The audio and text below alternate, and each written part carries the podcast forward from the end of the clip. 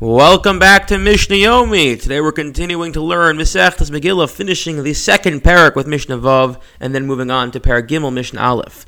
Parak Beis Mishnah Vav. We are discussing various things and the appropriate time to do these mitzvos. Says our Mishnah basically a rule. Kol alayla kashlak omer. All night is fit for harvesting the barley that's used for the omer. On the uh, se- second day of Pesach, they bring a special minchas omer you can you cut the barley for that the night prior to the 16th of Nisan. And for burning any leftover fats and limbs from the daily offerings, you burn those at night. Tefillas Ma'arvis, Marvis, we do that in commemoration of this uh, burning of the fats and limbs. Ze'aklal, and here is going to be the rule. Any mitzvah that is meant to be during the day, you have the entire day to do it.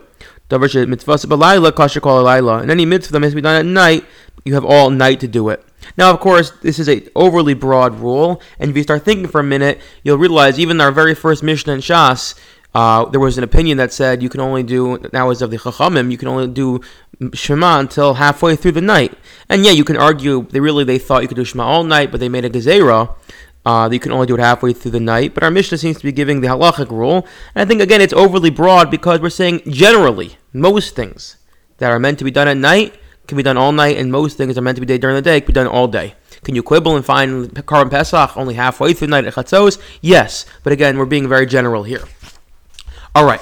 Perik Gimel is moving on to a new discussion, and we're opening with how to treat items that are uh, of sanctity, not in terms of how we treat handle them, but how do we treat them uh, even after we sell them. What can be done with those monies? Not you can't just sell it to Sefer Torah and say, okay, now I have money. I'm going to go to the local pizza store and buy some pizza.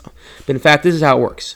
Number one, Bnei Ir, the people of the town. We're not talking about any people, but the people who represent the town, who have the right to uh, buy and sell these sort of items.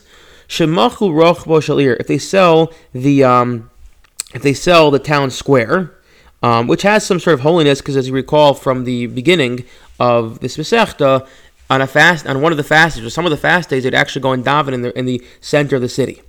What can they do with that money? So it because it has some sanctity, as it's used for uh, for this this rallying tefillahs, lochem beis Knesses. They can only buy a, a shul with it, or for that matter, anything we'll see in this list that's ascending. So they can't buy any mundane item with it, but they can buy a shul. If you sell beis Knesses, Lokum Teva, you can buy uh, another beis Knesses, or you can buy the Teva, which is the um, which is the Ark. Okay, Teva Lokamat Bechos. If you sell the Ark, then you can um, then you can. Mitpachos are the wrappings that hold the Torah. They have again, they have holiness.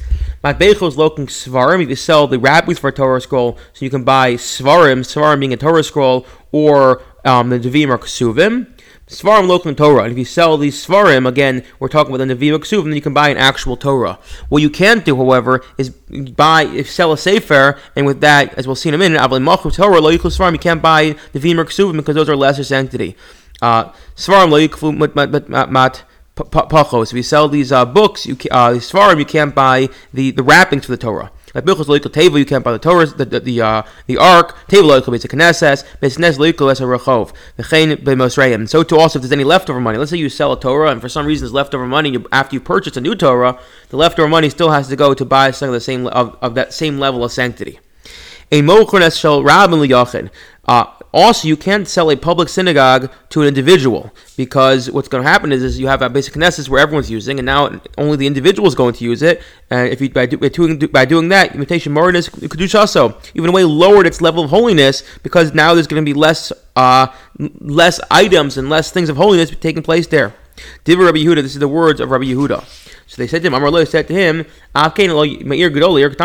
If your logic holds true, you can't sell uh, a a shul to, from that's from the rabbim to, to a yachid, from a public from a public shul to a private person. So you really, if the issue there is because now you're going to have a lot less uh, sanctified things taking place there, so then you can't sell up from a big city to a little city as well. I wish you all a wonderful day.